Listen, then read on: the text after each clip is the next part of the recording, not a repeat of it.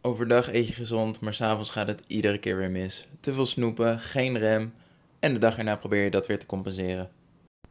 Je luistert naar de Gezonde Fitcast. Ik ben Jori. Als coach help ik vrouwen van hun overgewicht af. Dat doe ik uh, vanuit de Filipijnen, waar ik woon met mijn vrouw en twee katten. Die zie je regelmatig voorbij komen op mijn Instagram, Jori-fitcoach. Dat is J-O-E-R-I-fitcoach. Maar goed, overdag gezond en s'avonds vreten. Waar gaat het mis? Dat brengt me gelijk bij een uh, nogal direct en botpunt. Je hebt geen idee wat gezond is. Je hebt geen idee wat een gezond eetpatroon is. Ik kan één ding met zekerheid stellen: wat je nu doet, is het niet. Er is altijd zo'n mooi voorbeeld van blinde vlekken. De dingen die we bij onszelf niet zien en die een buitenstaander er direct uit kan pikken. Dit is in 99% van de gevallen namelijk een hele logische oorzaak-gevolg. Overdag is het helemaal niet zo gezond als je denkt. Sterker nog, zoals het overdag wordt ingevuld, is uh, waarschijnlijk best in de buurt van hoe ik zou beantwoorden op de vraag: hoe zou je overdag eten als je zeker wil zijn dat je s'avonds enorme trek hebt? Nou, dan zou ik het ongeveer zo doen als jij nu waarschijnlijk overdag doet.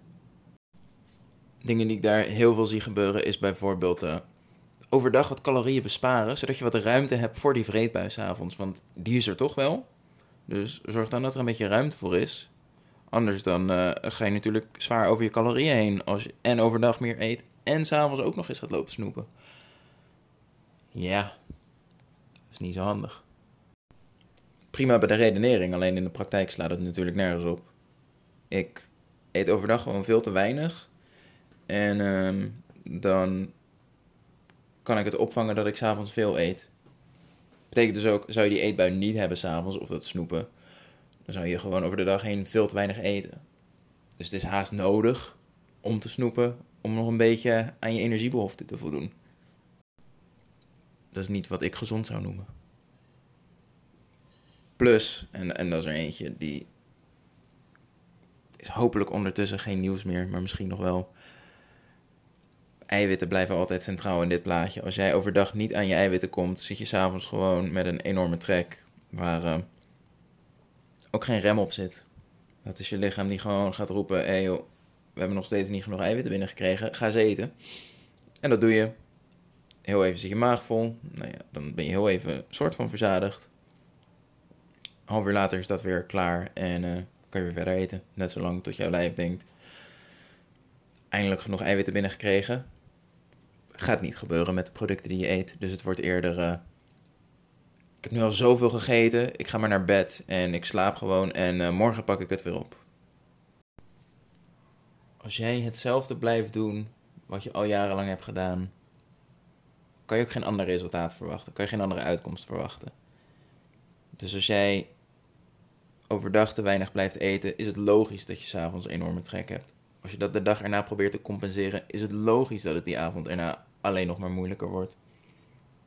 Ik denk niet dat het niet eng is. Hartstikke eng. Je moet erop gaan vertrouwen dat Hopelijk hoor je dat niet. Een kat die een prullenbak omgooit. Um, je moet erop vertrouwen dat um, het overdag meer eten er inderdaad toe gaat leiden dat je s'avonds minder eet. Want zou dat niet gebeuren, dan kom je inderdaad ontzettend hard aan. Dan eet je en overdag meer en s'avonds nog steeds te veel. Dan gaat het hard. Dus enerzijds begrijp ik het dat mensen dat niet durven te doen. Anderzijds denk ik, ja, weet je, zoals je het nu hebt gedaan, werkt het niet. Dus of ga het zelf anders doen, of schakel iemand in die jou helpt om het anders te doen. Fijn, laten we stellen, het is je gelukt. Je bent inderdaad overdag meer gaan eten. Daar is vaak het probleem niet mee opgelost. Klinkt misschien heel tegenstrijdig, maar dat is het absoluut niet. Wanneer je overdag beter gaat eten, wanneer jouw ik eet overdag gezond ook echt gezond wordt, dan blijf je vaak met twee problemen achter. Of twee mogelijke problemen achter. Sowieso zal het minder heftig worden. Dus het gevaar van dan eet ik en overdag meer en s'avonds nog steeds veel te veel. Dat valt eigenlijk altijd wel mee. Maar twee mogelijke problemen. Eén is, je blijft met een ongezonde gewoonte achter van s'avonds snoepen. Psychologisch, hoe leren we gewoontes aan? Door hetzelfde gedrag te herhalen, herhalen, herhalen, herhalen. als jij de afgelopen twee maanden, hè, laten we het houden bij twee maanden, twee maanden probeer je af te vallen, dat doe je door overdag weinig te eten en s'avonds gaat het mis. Na twee maanden kan je van dit gedrag best een gewoonte maken. Nou, in sommige gevallen gaat het om jaren en dan is het haast vanzelfsprekend dat zoiets een gewoonte wordt. Dus enerzijds is de lichamelijke behoefte om te eten is weg. overdag eet je nu genoeg, dus je lichaam heeft het helemaal niet nodig dat je s'avonds nog steeds zoveel eet. Maar je bent het gewoon gewend. Dus je lichaam maakt ook de hongersignalen aan van... hey, normaal eet jij op dit moment. Doe je ding. Vanzelfsprekend is dat dus een gewoonte die je moet gaan doorbreken. Dat is een onderwerp voor een podcast apart. Volgens mij heb ik er meerdere over opgenomen. Al sowieso mails over geschreven. Plus ik weet dat het een module is in mijn coachingstraject. Maar ehm, wat je dan moet gaan doen is kijken naar de trigger van de gewoonte. Dus wanneer vindt het plaats? Vaak is dat zo'n moment als de kinderen liggen op bed. Eindelijk rust kan op de bank zitten. Dan wil ik niet met lege handen zitten, maar met een zak chips op schoot. En daar moet je wat mee doen.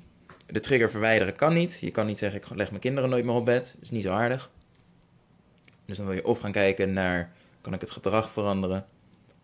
Of,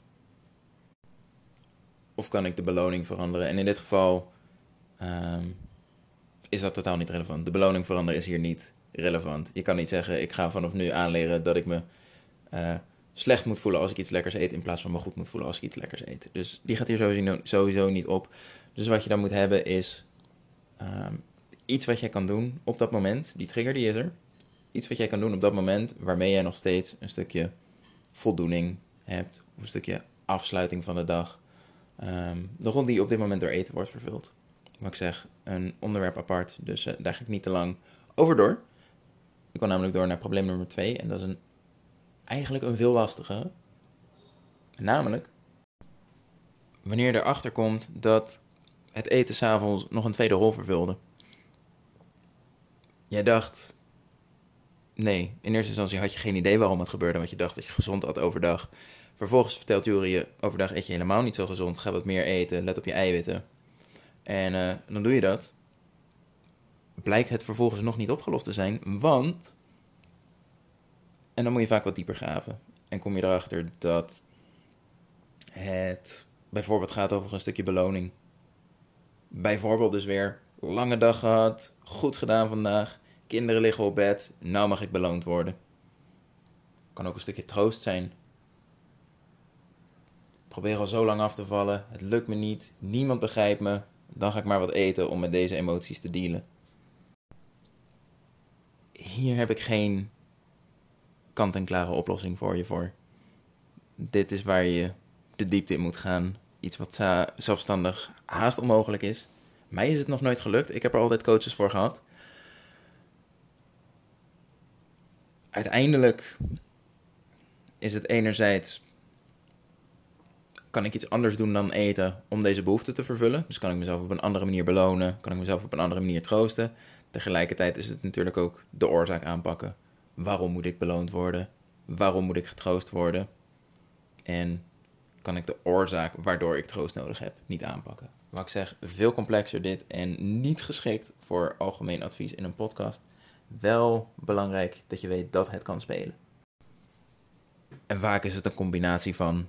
Dus het ongezonde eten overdag wordt gezond. Vervolgens heb je deels te maken met een stukje gewoonte. Dat is vrij makkelijk aan te pakken.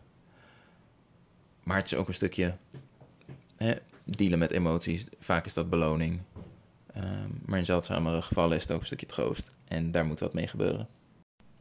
Ik denk dat dat bij 9 op de 10 gevallen wel uh, zo werkt. Als ik in mijn coaching kijk. Nou ja, misschien ben jij een van de 10. En is het inderdaad een kwestie van. Pak het probleem overdag aan. En s'avonds is het zo opgelost. En zo niet, ben je in ieder geval een hele grote stap verder. En kan je vanaf daar kijken naar wat is de juiste oplossing. Heb ik hier hulp bij nodig? Moet ik misschien verdiepen in, uh, in dit onderwerp? Maar in plaats van je stuk te staren op stap 2 en 3, begin eerst bij stap 1. Pak het probleem overdag aan. Kijk dan wat je nodig hebt voor de rest van dit verhaal. Misschien heb je helemaal niks nodig, maak je je nergens druk over of voor niks druk om. En misschien heb je daar wel hulp bij nodig, dan weet je me te vinden. Het is niet voor niets dat ik iedere week probeer minstens twee plekken in mijn agenda beschikbaar te houden voor gratis coaching sessies. Dat zijn juist voor dit soort problemen. Doe er je voordeel aan. Geef ze meestal weg via Instagram, omdat het wat sneller werkt. Het is niet zo handig voor mij dat ik een mail op dinsdagavond stuur en dat iemand hem vrijdagochtend pas leest, terwijl ik zaterdag beschikbaar heb voor die sessies. Dus uh, zorg dat je me volgt op Instagram. Zorg ook dat je de podcast volgt, zodat je geen nieuwe afleveringen mist. En uh, ik zie je de volgende aflevering weer.